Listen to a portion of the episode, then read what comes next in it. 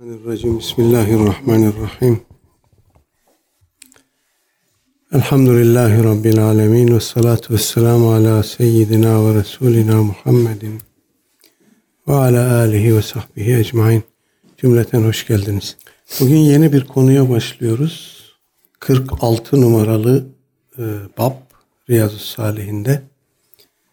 Babu fadlil hubbi fillahi vel hathi aleyhi ve i'lamir raculi men yuhibbuhu ennehu yuhibbuhu ve mâze yekûlu lehu izâ âlemehu.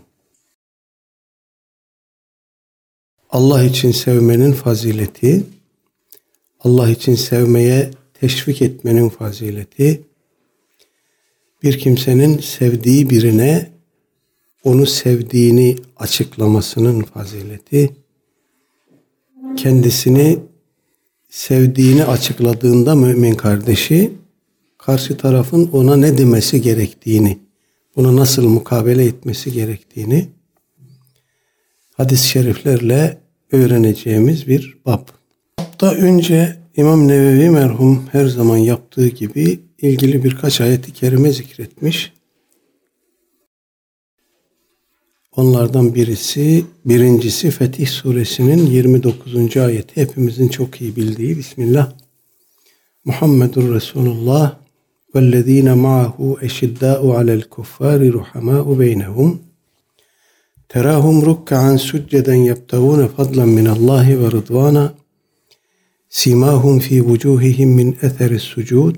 Zalike metelehum fit tevrat, meteluhum fit tevrat ve metelehum fil incil.'' كزرع أخرج شطأه فآزره فاستغلظ فاستوى على سوقه يعجب الزراع ليغيظ بهم ليغيظ بهم الكفار وعد الله الذين آمنوا وعملوا الصالحات منهم مغفرة وأجرا عظيما صدق الله العظيم Evet Muhammed Allah'ın Resulüdür aleyhissalatü vesselam. وَالَّذ۪ينَ مَعَهُ اَشِدَّاءُ عَلَى الْكُفَّارِ رُحَمَاءُ بَيْنَهُمْ Onunla beraber olanlar, onun yanında olanlar. Kafirler hakkında çok şedittir. Kendi aralarında merhametlidir, birbirlerine merhametlidir. Terahum rukkan succeden yebtagûne fadlan minallahi ve rıdvana. Onları rükû secde eder, rükû eder, secde eder bir vaziyette görürsün ki Rablerinin fazlı keremini ve rızalığını, rızasını ararlar. Simahum fi vucuhihim min etheris sucud. Onların simaları yüzlerindeki secde izlerinden bellidir. Zalike meseluhum fit Tevrat. Bu onların Tevrat'taki meselidir. Tevrat'ta böyle anlatılmışlar. Ve meseluhum fil İncil İncil'deki misallerine gelince kezer'in bir ekin gibidir ki ahraca şat'ahu tohumunun filizi çıkmış, filizini çıkarmış. Efendim feazerahu festaglaza festeva ala suqihi filizlerini çıkarmış, filizleri kuvvetlenmiş, kalınlaşmış ve gövdesi üzere dimdik durur. Yu'cibu zurra'a bu onun bu e, durumu, bu görünüşü çiftçilerin e, hoşuna gider. Çiftçiler onun bu durumunu, bu duruşunu, görüş, görünüşünü beni beğenirler, hoşlanırlar. Liyagîde bihimul kuffare. Bunlar niye böyledir? Allah Teala onlara böyle bir kıvam vermekle kafirleri öfkelendirir. Kafirlerin gayzını, kinini artırır. Efendim Vaadallahu ellezine amenu ve amilus salihati minhum Allah onlardan iman edip salih amel işleyenlere mağfireten ve ecren azima bağışlanma ve büyük bir mükafat, büyük bir ecir vaat etmiştir.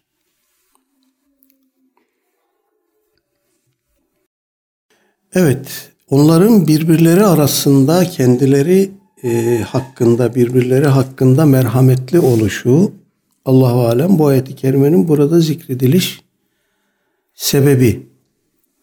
Onun dışında da e, sahabe-i kiramın Tevrat'ta ve İncil'de nasıl anlatıldıklarına dair Cenab-ı Hakk'ın bir ihbarını buluyoruz. Biz kıymetli arkadaşlar bu ayeti kerimeyi Kur'an-ı Azimüşşan'da okuruz, tefsirlerde okuruz. Ee, böyle bir habere rastladığımızda sahabe-i kiramın Tevrat'ta ve İncil'de bariz vasıflarıyla anlatıldığı haberine rastlayınca aklımıza ehli kitabın kitaplarına gidip acaba hakikaten böyle bir pasaj bulabilir miyiz? Tevrat'ta olsun, İncil'de olsun. Pek azımızın aklına gelir bu. Ama son derece önemli bir şeydir. Sahabe-i kiram Tevrat'ta anılmış, İncil'de anılmış, ayrı ayrı vasıflarıyla anılmış. O halde bizim Tevrat ve İncil üzerinde sadece bu e, ihbarat ilahiyeyi ortaya çıkarıp ümmetin gündemine, insanlığın gündemine sunmak amacıyla özel bir müessese kurup çalışma yapmaya değerdir bu. Son derece önemlidir. Sadece Efendimiz değil, sahabe-i kiram da anılmış Tevrat'ta ve İncil'de. Acaba neden immetlerimiz harekete geçmiyor? Neden bu bizi rahatsız etmiyor? Gidelim şu metinleri bir araştıralım. Bu metinleri ana dilinde okuyacak insanlar, uzmanlar yetiştirelim. Bunları yetiştirecek müesseseler kuralım. Bunu yapmak dinler tarihini ters yüz etmek anlamına gelir. Yahudiliğin de Hristiyanlığın da efendim berhava edilmesi anlamına gelir ilmi olarak. Fakat bunu nedense yapmıyoruz.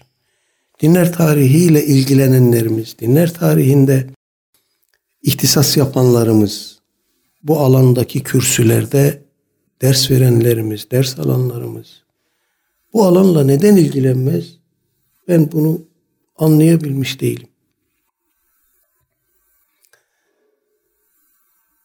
Bu ülkede Tevrat'ı ve İncil'i ana dilinden okuyabilecek kaç ilim adamımız var, kaç akademisyenimiz var, Medrese hocalarımızın bu mesele gündeminde değildir. Onları anlayabiliyoruz. Onların ilgi alanı farklı, ihtisasları farklı. Tamam. Peki akademisyenlerimize ne oluyor? Akademik müesseselerimize ne oluyor? Neden bu ülkede Yahudilik tarihini, Hristiyanlık tarihini, mezhepleriyle, kurumlarıyla, dönemleriyle, kaynaklarıyla ana dilinden öğrenip öğreten insanlar yok. Niye yok? Tevrat ve İncil deyince sanki bizi ilgilendirmeyen bir şeyden bahsediyoruz. Oysa Tevrat da bizim, İncil de bizim. Hazreti Musa da bizim, Hazreti İsa da bizim, diğer peygamberler de bizim. Hepsine salat ve selam olsun. Ama hal böyle olunca böyle bir garip, tuhaf, anlaşılmaz bir ilgisizlik bürüyor bizi.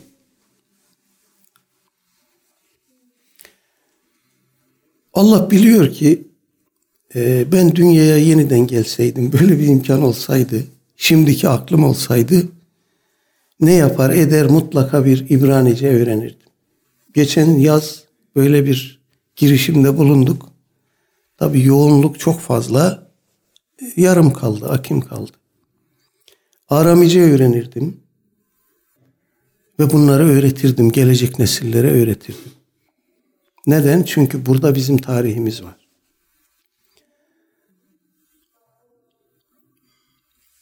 Ben bu ayeti kerimeyi okuduğumda acaba hangi e, ahdi atik dediğimiz o külliyatın içindeki hangi metinde bu ayeti kerimenin masadakını buluruz, bu ayeti kerime ile paralel düşen bir kısım pasajlar buluruz diye Merak ediyorum, araştırıyorum kendimce bir takım neticelere varıyorum ama kaynak sıkıntısı, dil sıkıntısı çıkıyor önümüze. Evet belki İngilizce çok sayıda Almanca, İngilizce kaynak var. Ama bu kaynakların, bu metinlerin Yahudiler ve Hristiyanlar tarafından kaleme alındığı gerçeği önümüze bir duvar gibi çıkıyor. Kaynaklara ulaşsanız bile bu metinlerin ana kaynaklarına, ilk nüshalarına, orijinal dillerinde ulaşma imkanınız yok. Ne kastediyoruz? 1945'te Mısır'da Nec'u Hammadi denen bir bölgede e, bir adam bir kısım papirüsler buldu. Kumran yazıtları diyorlar. Ya da ne bileyim e, Batılılar kendi telaffuzlarıyla Nak Hammadi diyorlar. Nak Hammadi bölgenin orijinal ismi Nec'ul Hammadi. Fakat bizim dinler tarihi metinlerimize bakıyoruz. Normalde Nec'ul Hammadi demesi lazım. Onlar da Nak Hammadi diyorlar. Çünkü İngilizce öyle. İngilizce telaffuz öyle. Tıpkı Yasir Arafat'a Yaser Arafat dememiz gibi. Adamın adı Yasir. Gavurlar onu Yaser diye telaffuz ettiği için biz de öyle diyoruz. Yaser Arafat diyoruz. Bu dinler tarihi metinlerimiz bizim niye böyledir? Çünkü İngilizce, Almanca, Batı dillerindeki kaynaklarda ne varsa bizim dinler tarihi yazarlarımız, aralarında çok nadir istisnalar vardır. Onları paranteze alarak söyleyelim. Batılı dillerde yazılmış metinleri tercüme edip önümüze koyuyorlar. Alın size dinler tarihi diye. Bu büyük bir cinayettir. Dinler tarihi dediğimiz alan özellikle Yahudilik, Hristiyanlık bağlamında bizim tarihimizdir. Bizim tahrif edilmiş tarihimizdir. Dolayısıyla bu alana herkesten daha fazla Müslümanların ilgi göstermesi beklenir. Ama böyle tuhaf bir ilgisizlik. Bu yazmalar 1945'te bulunan bu yazmalar konusunda Türkiye'de orijinal bir çalışma var mı? Yok. Burada Aramice bir kısım metinler bulunmuş. Bu metinlerde e, bizim kaynaklarımızdaki, Kur'an'daki, sünnetteki haberlere paralel metinler var, pasajlar var. Ama bizim bunlarla niye alakamız yok? Tuhaftır. Hele bir 1947 e, Lut Gölü, Ölü Deniz bölgesinde bulunan bir e, ve sayılarının bin yüzü aşan fragmandan oluştuğu söylenen bir külliyat var. Ölü Deniz yazmaları. Bununla ilgili de bu ülkede bir tane telif metin bulamazsınız. Batılılar yazıyor, birileri tercüme ediyor, biz de onlardan okuyoruz. Ya da batılı dilleri bilen, okuyabilenler gidip oralardan okuyor. Bu metinler kimdir? Kimler oluşturdu bu metinleri? Muhtevasında ne var? Bilmiyoruz. Bu bizim için 85 milyonluk bir ülke. Osmanlı bakiyesi bir ülke. İslam dünyasının merkeziyiz, lideriyiz diyoruz. Ama böyle bir vurdum duymazlık, böyle bir ilgisizlik insanı kahrediyor. Bu metinlerin başına neler geldi? Okuduğunuzda arkadaşlar böyle içiniz kan ağlıyor. Bu Ölü Deniz bölgesinde bulunan yazmalar uluslararası antika tüccarlarının piyasasına düşmüş. Oralarda milyon dolarlarla alınmış, satılmış. İşin bir bölümüne Rockefeller, Rockefeller el koymuş, bir bölümüne Vatikan el koymuş, bir bölümüne İsrail el koymuş. Buralarda dünyanın gündeminden gizlenen çok uzun yıllar boyunca gizlenen çok büyük hakikatlar olmuş. Efendim, komisyonlar kurulmuş, bu belgeler incelenmiş, tasnif edilmiş, tarihlenmiş. Ve bugün e, bir kısım büyük dünya dillerine tercüme edilmiş vaziyette kitap olarak ansiklopedik boy ve hacimde kitap olarak ulaşmak mümkün. Ama öyle bir manipüle edilmiş halde ki biz bu metinlerin ne anlattığını, bize sunulan şeyi anlatıp anlatmadığını bilmiyoruz. Çünkü çok uzun süre bu metinler dünya kamuoyundan gizlendi. Gerek Vatikan'ın kurduğu heyetler, gerek bilahare İsrail'in kurduğu heyetler bu metinleri dünya kamuoyuna açıklamadı. Çok uzun yıllar batıda kıyametler koptu. Medyada, üniversitelerde e, çok büyük gürültüler çıktı. Neden açıklamıyor İsrail bu metinleri? Neden gizliyor diye. Tabi 1945 2. Dünya Savaşı olmuş, bitmiş. Onun tahribatı var. Bizde tek parti dönemidir. Cami kapatmakla, cami yıkmakla, camileri ahır yapıp gayrimüslimlere satmakla meşgulüz. Gündemimizde böyle bir şey olması, evet olmaması normal gibi geliyor insana. Ama en azından bir kısım mütecessis ilim adamlarının dikkatini de mi çekmemiş bu? Böyle bir tek tük orada burada kalmış metin de mi yok diye araştırıyorsunuz. Yok. Gerçekten yok. Bu Ölü Deniz yazmaları arkadaşlar böyle e, iğneyle kuyu kazar gibi kazdığınızda elde ettiğiniz parça bölük bilgileri bir araya getirip anlamlı bir şey çıkarmaya muvaffak olduğunuzda anlıyorsunuz ki e, burada Yahudileşmiş İsrail oğulları ile mücadele etmiş, onlara mağlup olmuş ve onların elinden canını kurtarmak için kaçıp mağaralara sığınmış Musevi, Müslüman bir kitle. Bunlar Musa Aleyhisselam şeriatını gerçek orijinal haliyle yaşayan ve yaşatan hatta sahih bir Tevrat nüshasına sahip olduğu dahi söylenen bir kitle. Esseniler diyoruz bunlar. Ya da İsiyim diye anılıyor. Onlar mıdır, bunlar mıdır? İhtilaflı bir konu ama elde edilen parşömenlerden çıkan netice aynı.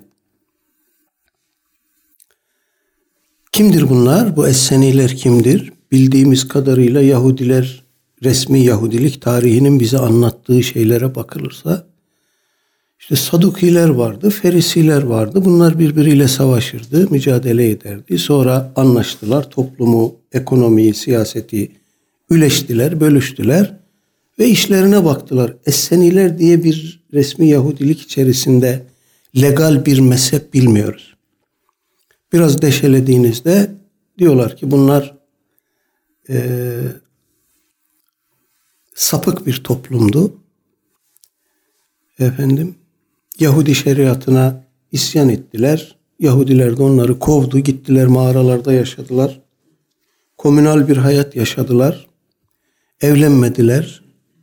Şahsi mülkiyetleri yoktu. Her şeyleri ortaktı. Böyle bir e, sapık bir topluluk. Yahudiler bize böyle anlatıyor. Tabii ki böyle anlatacak Yahudiler. Bunlar Musa şeriatını gerçekten temsil eden, yaşatan bir kitleydi mi diyecekler bize? Tabii ki demeyecekler. İşte bugün neşredilen bu Dead Sea Scrolls ya da Ölü Deniz yazmaları ya da Mahtutatul Bahril Meyyit bu adamların süzgecinden geçerek neşredildi. Gene o iğneyle kuyu kazarak birleştirdiğimiz parçalardan öğreniyoruz ki e, daha önce burada bahse konu etmiştim yanlış hatırlamıyorsam. İsa Aleyhisselam bunların arasında ilk gençlik yıllarını geçirmiş. İsa Aleyhisselam'ın çocukluktan Kudüs'e gelip tebligatını başlatana kadar ki o dönemi karanlık. O dönem hakkında bilgi yok. Hristiyan kaynaklarda da bilgi yok. Nerede büyüdü İsa Aleyhisselam? Hazreti Meryem onu nerede yetiştirdi? Efendim siz sahip çıkmazsanız Tibetliler sahip çıkıyor. Tibet İncili diye bir İncil var elimizde. Diyorlar ki İsa'yı annesi bize getirdi. Bizim aramızda yetişti. Efendim bizim öğretilerimizle büyüdü, yetişti. Kendisini o şekilde buldu. Ondan sonra gitti tebligatını yaptı. Neredeydi İsa Aleyhisselam? Hakikaten neredeydi? Hiç dikkat ediyor muyuz? Hiç merak ediyor muyuz? Çok muhtemel ki Essenilerin arasındaydı. Onlar İsa Aleyhisselam'ı bu Yahudilerin kirli propagandalarından korudular. Cenab-ı Hak onları vesile kıldı. İsa Aleyhisselam onların arasında yetişti, büyüdü. Onların arasında muhtemelen İncil-i Şerif'i aldı ve e, görevlendirdiği yere gitti, Kudüs'e gitti. Orada tebligatına başladı. İsa Aleyhisselam'dan sonra havarilerin de bunlarla ilişkisi var. Yazışmaları var, gitmeleri var, gelmeleri var. Hatta ondan önce, bütün bunlardan önce Zekeriya Aleyhisselam Yahudilerin elinden kurtarmak için oğlu Yahya Aleyhisselam'ı bunların yanına göndermiş. O, orada yetişmiş Hazreti Yahya Aleyhisselam. Ve o tevhid çizgisini orada almış. O imanı orada edinmiş. Hazreti Zekeriya korkuyor. Yahudilerin işgali altındaki bir Kudüs bugünkü gibi maalesef. Orada başına her türlü iş gelebilir. Nitekim Zekeriya Aleyhisselam'ı biliyorsunuz şehit ettiler. Hazreti Yahya'yı da hapsettiler. Hapiste, hapiste şehit ettiler.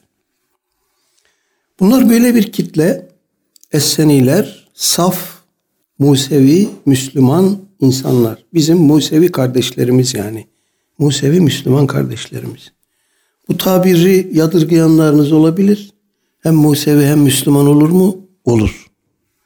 Kur'an-ı Kerim'in ehli kitap hakkında leysu seva dediği toplum bunlar işte. Hepsi bir değil. Ehli kitabın hepsi bir değil. Aralarında Allah'ın ayetlerini okuyanlar var. Gece sabahlara kadar secdelere kapanıp Rablerinden istiğfar edenler, bağışlanma dileyenler var.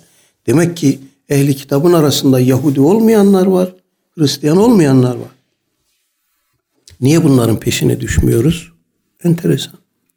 Daha önce gene vurgulamıştım. Bir kere daha tekrar edeyim.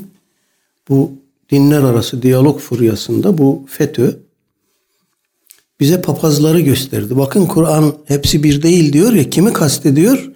İşte Vatikan'ın papazları ceplerinde e, cevşen var. O cevşeni okuyorlar ondan etkileniyorlar. Çok mübarek bir dua diyorlar. Ben bunu okuyunca rahatlıyorum diyorlar. İşte bakın Kur'an'ın dediği budur. Oysa Kur'an'ın hepsi bir değildir dediği o değil. O Essenilerdi. Ya Hristiyanlar bağlamında da böyledir. Yahudiler bağlamında da böyledir. Yahudiler böyleyken Hristiyanlar arasında da Hristiyan coğrafya arasında da daha doğrusu e, Pavlus'un kirli tebligatından etkilenmeyen İsa Aleyhisselam'ın saf tevhidi çizgisini devam ettiren İsevi Müslümanlar vardı. Bunlar havariler üzerinden o tebligatı aldılar, yaşattılar, aktardılar. Çok büyük, çok kanlı mücadeleler geçirdiler arkadaşlar e, havariler Hz. İsa Aleyhisselam'dan sonra bir yandan Yahudilerin bir yandan Roma'nın çok büyük baskıları altında işkenceler altında şehit edildiler. Buna rağmen tebligattan vazgeçmediler. Bir kısmı Kuzey Afrika üzerinden e, Cebeli Tarık üzerinden Avrupa'ya gitti. Avrupa'da o tebligatı devam ettirdi. Bir kısmı da doğuya doğru devam etti. İşte Mısır'da o coğrafyada gördüğümüz o tevhidi çizgi efendim Efendimiz Aleyhisselatü Vesselam'ın tebligatını, mesajını alınca hemen Müslüman olan Necaşi işte o çizgidendi. En azından onun üzerinden bu şeyi devam ettirebilirdik, takip edebilirdik. Bu Necaşi nasıl oldu da tevhidci bir çizgide kaldı ve Efendimiz'i duyunca hemen Müslüman oldu? Bu çizgi bizi biraz tahrik etmeliydi ama o da etmedi maalesef. Bugün Avrupa'da kendilerine hür Hristiyanlar diyen bir kitle var. Bu kitle diyor ki İsa haşa ilah değildi, peygamberdi. Bir insandı, bir beşerdi, peygamberdi, tebliğini yaptı ve öldü gitti. Affedersiniz öldü gitti değil, göğe çekildi. Böyle söylüyorlar. Bunlar kendilerini Hristiyan olarak ifade ediyor. Ama e, Kur'an-ı Kerim'in işte hepsi bir değil dediği ehli kitap içindeki Hristiyan kanadı temsil ediyorlar. Bunlar milattan sonra 325 İznik Konsili'nde o dört İncil kanonik kabul edilip, yasal kabul edilip onların dışındaki 90 küsür İncil'in apokrif ilan edildiği, sahtedir, tehlikelidir, yasaktır diyerek apokrif ilan edildiği 325 İznik Konsili'ne kadar bu çizgi Arius tarafından onun liderliğinde temsil ediliyordu. Arkadaşlar çok enteresandır. Bu 325 İznik Konsili Hristiyan dünyada düzenlenmiş en yoğun katılımlı konsildir. Ve bu konsilde tevhidci İseviler çoğunluktaydı. Arius ve onun temsil ettiği tevhidci çizgideki İsevi Müslümanlar çoğunluktaydı. Ne zaman ki e, Roma İmparatorluğu bu İncil şeye e, toplantıya tavrını koydu, masaya yumruğunu vurdu. Ben dedi bunların dışındaki İncil'leri kabul etmiyorum. Bu dört İncil doğrudur, diğerleri yanlıştır. Arius'u ve onun takipçilerini, çevresini, arkadaşlarını o toplantıdan kovdular. Onlar da yeryüzüne dağıldı. Ne kadar nereye götürebiliyorlarsa o tebliği götürdüler. Bugün işte böyle parça bölük bir halde kaldı. Essenilerin izi kaldı mı Allahu alem kalmadı. Essenilerden hiçbir iz, hiçbir belge, hiçbir e, takipçi, temsilci maalesef kalmadı. Onlar o mağaralarda e, hayatlarını bitirdiler. İşte orada kalan bu Ölü Deniz yazmaları içerisinde sahih bir Tevrat nüshası var.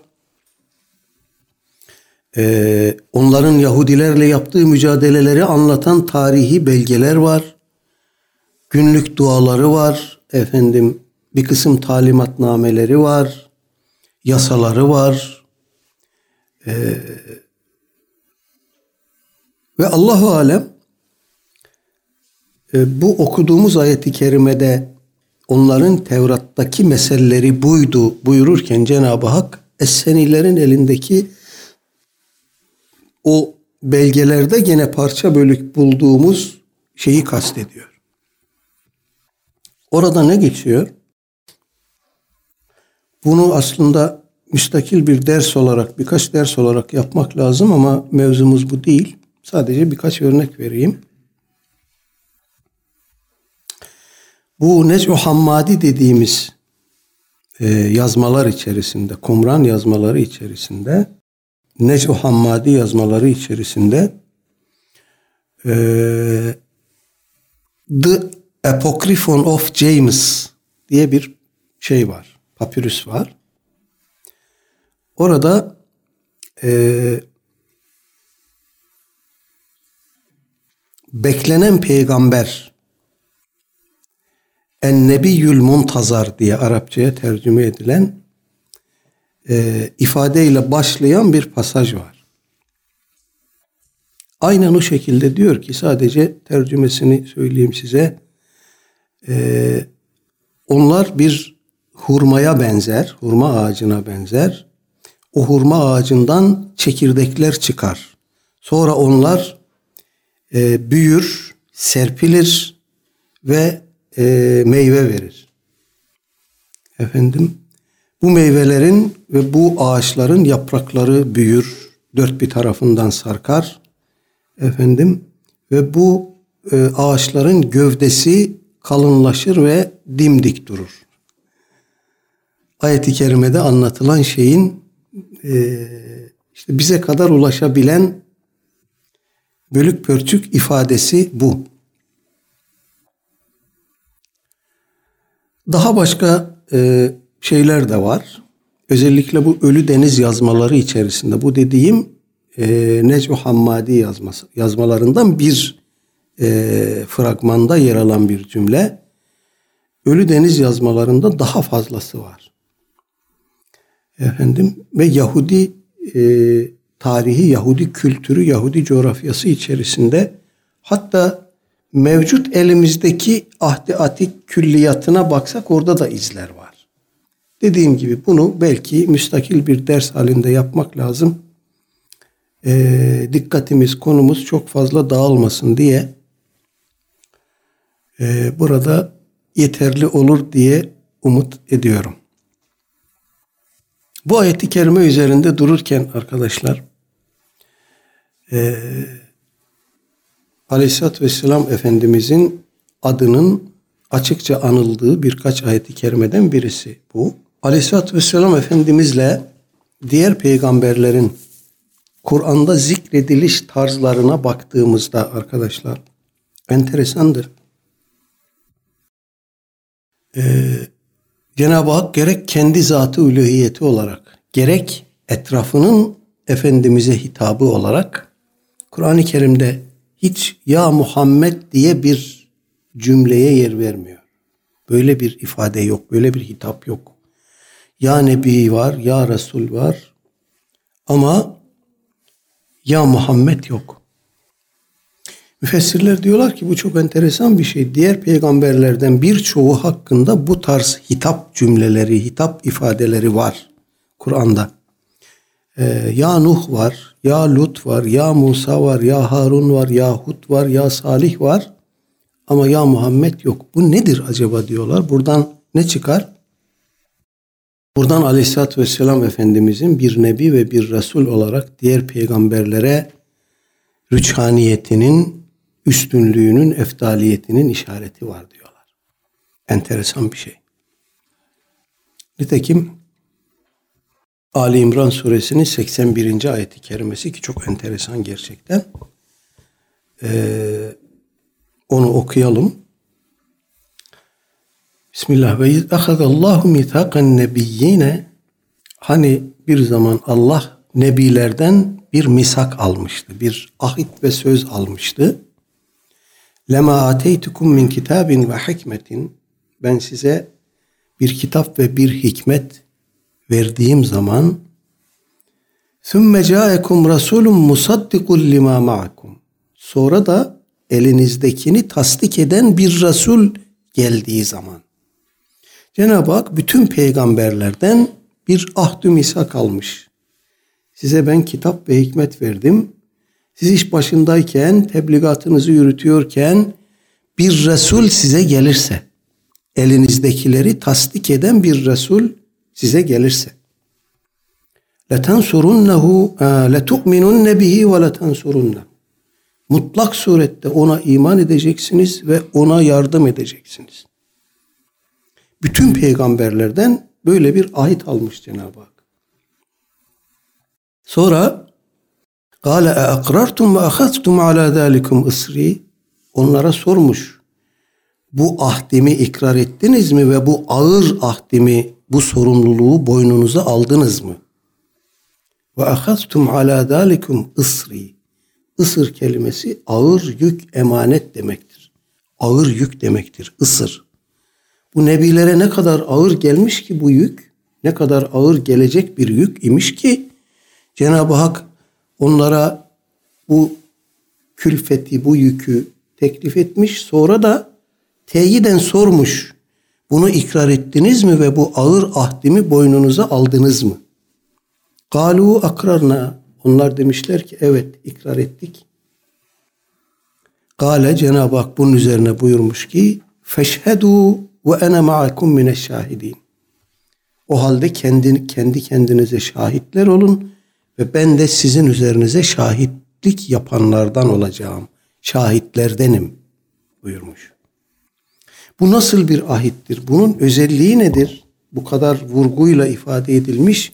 Müfessirler ittifak halinde diyorlar ki burada kastedilen Resul Aleyhisselatü Vesselam Efendimiz'dir.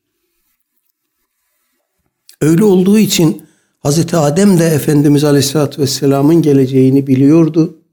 Ona da haber verilmişti. Bu ahit ondan da alınmıştı. Aradan geçen bütün peygamberler ve nihayet Hazreti İsa Aleyhisselam'dan da alınmıştı. Bütün peygamberlerin bu anlamda Aleyhisselatü Vesselam Efendimiz'e tabi olma, iman etme ve ona yardım etme mükellefiyeti var. Nitekim Hazreti Ömer biliyorsunuz Medine-i Münevvere'deki Yahudi kabilelerinden birinin midraşlarına gitti bir gün medreselerine gitti. Orada onları biraz dinledi. Tevrat'tan ders yapıyorlardı. Efendimiz Aleyhisselatü Vesselam'ın tebligatını teyit eden, ona paralel düşen bir takım şeyler söylediler. Tevrat'tan nakiller yaptılar. Hazreti Ömer'in hoşuna gitti bu. Yazdı onu. Büyük bir heyecanla Efendimiz'e getirdi. Ya Allah'ın Resulü ben bunu buldum. Yahudiler arasında böyle bir şey vardı dinledim. Efendimiz birdenbire o mübarek yüzü kızardı. Aldı onu tükürüğüyle sildi. Dedi ki e, ya Ömer Allah'a yemin ederim ki bugün kardeşim Musa gelecek olsa bana tabi olmaktan başka bir yolu yoktur. Dolayısıyla tüm peygamberlerden aleyhissalatü vesselam Efendimiz'e tabi olmaları, iman etmeleri ve yardım etmeleri konusunda ahit alınmış. Bu aleyhissalatü vesselam Efendimiz'in eftaliyeti konusunda e, bir nastır. Açık delaletli bir ayettir. E, bunu söylediğimiz zaman bazı e, çevreler rahatsız oluyorlar. Allah'ın peygamberleri arasında o üstündür, bu üstündür, yarışma mı yaptırıyorsunuz filan diye. Alakası yok. Kur'an-ı Kerim'de Resullerin de Nebilerin de birbirine üstün kılındığını ifade eden ayetler var. Açık. Resuller arasında da Nebiler arasında da eftaliyet farkı var. Evet Aleyhisselatü Vesselam Efendimiz hakkında ayet-i kerimenin başında yer alan Efendimizin adını zikreden, ifade eden hareketle e, aklımıza gelen, dilimize düşen bu. Sahabe-i kiramla ilgili bu benzetmelere gelince e, onlar kafirler hakkında çok şiddetli, kendi aralarında çok merhametlidirler. Buradaki kafirler bütün gayrimüslimleri ifade etmez. Zira e, evvel emirde İslam'a düşmanlık eden, Peygamber aleyhissalatü vesselam Efendimiz'e Kur'an'a düşmanlık eden e, kafirler gelir, Kureyş gelir. Arkasından e, aleyhissalatü vesselam Efendimiz'le verdiği ahitleri tutmayan, o sözleri efendim bozan, ahitleri bozan Yahudiler gelir. Efendimiz'e düşmanlık eden Hristiyanlar gelir. Hasılı düşmanlık eden kafirler gelir. Ama onlar dışında bizim e, aramızda, bizim memleketlerimizde, bizim beldelerimizde ehli zimmet olarak yaşayan gayrimüslimler vardır. Onlara karşı Müslümanlar şiddetli değildir. Bu şiddet karşı tarafın İslam'a gösterdiği şiddete e, karşılık gösterilen bir şiddettir. Kendi aralarında da çok merhametlidirler. Buna dair sahabe-i kiram e, hayatında son derece çarpıcı şeyler var. E, misaller var, örnekler var, yaşanmışlıklar var. Onlara da girersek bu dersi ora, onlara tahsis etmemiz lazım. Sadece işaret ederek geçelim. Sahabe-i kiramın e, rüku ve secdeye düşkünlüğü, namaza düşkünlüğü ayeti kerimede özellikle öne çıkarılmış bir şey. Namaz bu ümmetin en e, vazgeçilmez, en temel e, ibadetidir. Ve namaz kılmak da bu ümmetin en temel vasfıdır. Son zamanlarda bazı nasipsizlerden namaz aleyhine bir şeyler de duymaya başladık. Namazı birileri bu ümmetin başına bela etti demeye başladılar. Namazla hesaplaşmaya başladılar. Efendim, gariptir. Bunlar ahir zaman ahvalidir. Belki de bu e, namazın ümmetin e, imanında, inancındaki merkezi yerini de yerinden oynatmak kastıyla mıdır nedir bilemiyoruz. Daha önce hakkında yazdığım için açıkça ifade etmekte bir beis görmüyorum. Ee, Mustafa İslamoğlu ilk bu meali yazdığı zaman e, orada ben Bakara suresinin ilk 60 ayetini incelemiştim. 20 sayfa, 20 dergi sayfası makale yazdım o 60 ayetten. Efendim, orada Bakara'nın başlarında yer alan ve Hz. Musa ile İsrail oğullarının maceralarını anlatan bağlamda bir ayet-i kerime var. Esta'inu bis sabri ve salah diye. Sabır ve namazla Allah'tan yardım isteyin mealinde bir ayet var. Bu ayeti kerimeyi direnerek ve dik durarak Allah'tan yardım isteyin diye tercüme etmişti. Direnerek ve dik durarak Allah'tan yardım isteyin. Bunu niye yaptı acaba? Sabır ve namaz bu ümmetin kendine mahsus temel kavramlarındandır. Ve kavramlar bir başka dile tek kelimeyle tercüme edilemezler. Istilahtır, terimdir çünkü. Açıklamalı bir meal yazabilirsiniz. Birkaç kelimeyle, birkaç cümleyle izah edebilirsiniz. Ama sabıra direnmek, salata da dik durmak derseniz o anlam buharlaşır. Daha da önemlisi o anlam kaybolur, tahrif olur, yerine başka bir şey gelir. Buna mı yanalım yoksa orada sergilenen cehalete mi yanalım onu da bilemedik. Ee, sabrın direnmekle bir alakası yok. O bizim kavram sözlüklerimiz vardır. Bunların en muhteşemi de Keşşaf-ı İstilahatil Funundur. Açın orada sabır kelimesini görün. Tefsirlerde anlamlarını, izahlarını görün. Dayanmaktır. Efendim e, su koyu vermemektir. Evet direnme e, anlamı da vardır burada ama sadece direnme değil, tahammül de vardır burada, teslimiyet de vardır, tevekkül de vardır. Efendim sabır kelimesi öyle buharlaştı. Salata gelince orada e, komedi mi diyelim, trajedi mi diyelim böyle bir tuhaf hal yaşandı. Kelimenin etimolojisine gitti arkadaşımız. Kök anlamına gitti. O saladır. Arap dili lügatlerinde, sözlüklerinde kelimenin aslı sala diye verilir. Sala da arkadaşlar ee, çok affedersiniz dört ayak üzerine yürüyen hayvanların arka ayaklarının gövdeye birleştiği yerde yani kalçalarında o yürürken o sürekli oynadığı için o kemiklere salavan denir. İki sala oynak çünkü sürekli oynuyor orası. Dolayısıyla sala kelimesinde sabitlik yoktur durağanlık yoktur. Tam tersine oynaklık vardır, oynama vardır yani hareketlilik vardır. Namaza salat denmesinin sebebi de budur. Çünkü namazda bir sabit durmuyoruz biz. Kıyamda duruyoruz, rüküye eğiliyoruz, doğruluyoruz, secdeye gidiyoruz. Sonra oturuyoruz, kadede otururken efendim parmağımız hareket ediyor, işaret veriyoruz, sağ ayağımızı dikiyoruz. Bütün bunlar sabit bir duruşu değil, bir hareketliliği anlatıyor. Kelimenin etimolojisi de tahrip edildi yani. Efendim direnerek ve dik durarak. Ha o nereden geldi? Salat dik durmak demekmiş. Omurgaya sala deniyormuş.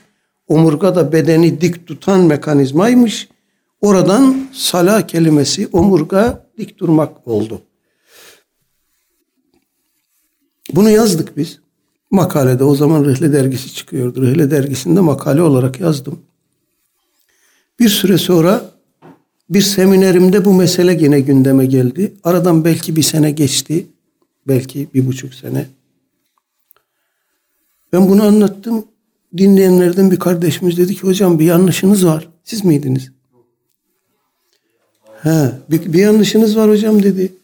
Mustafa İslamoğlu hoca öyle demiyor. Ya nasıl öyle demiyor meal benim elimde. Hocam dedi benim elimde de var meal öyle demiyor. Sabırla namazla Allah'tan yardım isteyin diyor. Ya getir o meali bir bakalım. Arkadaşlar meali getirdi. Tarihler şimdi tam aklımda değil ama e, bendeki mealin tarihi üzerinden söyleyeyim size. Bendeki meal düşün yayıncılık eee İkinci baskı Ağustos 2008. İkinci baskı Ağustos 2008. Arkadaşımız meali getirdi. Aynı yayın evi Düşün Yayıncılık. Birinci baskı Haziran 2010 mu böyle bir tarih. Birinci baskı 2010. Ya bu nasıl bir iştir? İkinci baskı benim elimde Ağustos 2008. Onun getirdiği birinci baskı Haziran 2010. Ya buna ne lüzum var? Ben yanıldım, yanlış yaptım de arkadaşım, okuyucularım, özür dilerim sizden. Ben önce böyle bir meal yapmayı uygun gördüm. Ayeti böyle tercüme ettim. Daha sonra baktım ki yanlış olmuş, uygun olmamış. Şöyle tercüme ettim de okuyucuna da saygı duy. Bu durumu da söyle. Hatta de ki yani ben oradan vazgeçtim. O yanlış bir mealdi. Lütfen bunu düzeltin elinizdeki meallerde. Bundan önce basılmış nüshalar var. Düzeltin şöyle yapın de. İnsanlar da seni takdir etsin kardeşim. Niye böyle hokkabazlık yapıyorsun ki? Neyse yani e, kavramlarla oynamak hoşumuza gidiyor. Çünkü ortalamanın altındaki okuyucuyu avlayabiliyoruz bununla. Ne güzel söyledi ya adam diyoruz. Yani kelimede, e, ifadede, hitabette bir sihir var mıdır? Vardır. Buna retorik diyoruz. Yani ortalamanın altındaki insanları bununla çarparsınız. Çarpılırlar, gelirler size takipçi olurlar ama hakikat ne oldu, nereye gitti? Bunun bir hesabı var. Değil mi? Allah'ın kitabı bu herhangi bir söz değil. Allah'ın kitabı, Allah'ın ayeti. Sen bu kelimeleri böyle tahrif ettin. Allah ıslah etsin diyelim. Neden yapıyor hocam? Manasını, maksadını Allah bilir. Bilemem. Bilemem. Bilemem. Maksadını bilemem. Niyet okuyamam. Ama bu yapılan iş yanlış. Ne maksatlı olursa olsun yanlış. Yani aşağıda tefsir kısmında, açıklama kısmında yap bunu. De ki böyle bir kelime, böyle bir kavram var orada ama bunun şöyle anlaşılması bana göre doğrudur de. Ha diyelim ki tefsir zımnında yaptı ama meale koyuyorsun sen bunu. Ayete birebir anlam verdiğin meal kısmında yapıyorsun. Bunu doğru değil. İşte namazın başına gelen böyle bir şey. Efendim. Bugün gene aynı ifadeyi onun ağzından duyuyoruz. İşte Hüseyin Atay Hoca demiş ki namazı bu ümmetin başına bela ettiler. İnsanlara namaz kılın demek, aman namazınıza dikkat edin demek ümmetin başına bela açmak oluyor. Nasıl oluyor bilmiyorum. Ha namaz kılıp da yalan söyleyen, namaz kılıp da Müslümanlığa yakışmayan işler yapan insanlar var mıdır? Vardır. Ama bunu namazla niye ilgili, ilişkilendiriyorsunuz ki? Bu namazın suçu değil ki. Bu insanların hatası. Bu, bu şey doğru bir e, ilişki, ilinti kurmuyoruz yani. Yanlış bir şey. Evet sonra sahabe-i kiramı biz simalarından, yüzlerindeki secde izlerinden tanıyoruz. Tanıyormuşuz. Tanıyorlarmış tarih içerisinde. O kadar secde ederlermiş. O kadar namaza düşkünlükleri varmış. Allah hepsinden razı olsun. Ve tabi Aleyhisselatü Vesselam Efendimizin etrafındaki kümelenmeleri, ona bağlılıkları, sadakatleri, ondan sonra bu din üzerinde, bu din hakkındaki fedakarlıkları efendim, bu dinin yayılması için gösterdikleri üstün gayret, e, sahabe-i kiramı emsalsiz bir nesil kılıyor. Her ne kadar işte gene bugünlerde propagandif metinlerinin arttığını görüyoruz. Şia bu konuda bir dezenformasyon gayreti içindeyse de Şia'nın içinde bulunan insaf sahibi kimseler e, bunun farkındalar. Burada adını bir kere daha anayım. Allah kendisine hidayet ihsan etsin. Kemal el Hayderi isimli kendisi bir mercidir, taklit mercidir, ayetullah'tır. Sahabe-i kiram hakkında diyor ki ya bunlar kafirdir dedik, münafıktır dedik, şu dedik, bu dedik. Ama tarihi açıp bakıyorsunuz bu insanlar Allah yolunda cihattan geri durmamışlar. Bu dini yaymaktan, hiçbir fedakarlıktan kaçınmamışlar. Biz bunlara nasıl kafir diyoruz? Nasıl münafık diyoruz? Münafık adam gidip cephede savaşıp şehit olur mu? Tebük'te gördük münafıkları işte. Bin bir türlü şeyle Efendimiz'e biz mazeret dizdiler. Münafık böyle yapar gidip cephede canını vermez. Allah'ın dini için şahsi hayatından her türlü fedakarlığı yapmaz. Biz yanlış yaptık diyor adam. Ama kime söyleyeceksiniz? O propaganda metinleri internette dönüp duruyor. Yok Ömer Fatıma'yı vurmuş, karnından çocuğunu düşürtmüş. İşte Ali'nin boynuna ip bağlamışlar, sürüklemişler. Şöyle olmuş, böyle olmuş. Yalan üzerine kurulu bir e, propaganda. Allah hidayet versin diye. Haşr suresinin 9. ayeti Bismillah. وَالَّذ۪ينَ تَبَوَّأُوا الدَّارَ وَالْا۪يمَانَ مِنْ قَبْلِهِمْ يُحِبُّونَ مَنْ هَاجَرَ اِلَيْهِمْ ila ahir. O kimseler ki Medine'yi yurt edinmişler, melce, sığınak edinmişler. Efendim. Ve Cenab-ı Hak e, onların kalplerine imanı yerleştirmiş, kendilerine hicret edip gelenleri severler. Kendilerinden önce iman etmiş olup kendilerine hicret edip gelmiş olanları severler. Onlara muhabbetle muamele ederler şeklindeki ayeti kerime. E bu da Ensar'ı anlatıyor tabi. Evvelinde muhacirun var.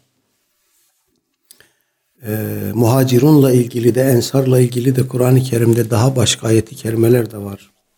Bunların üzerinde tek tek durmak zait olur. E, ayeti kerimenin burada zikredilişinin sebebi efendim yuhibbune men hacere ileyhim kısmı kendilerine hicret edip gelen kimseleri severler.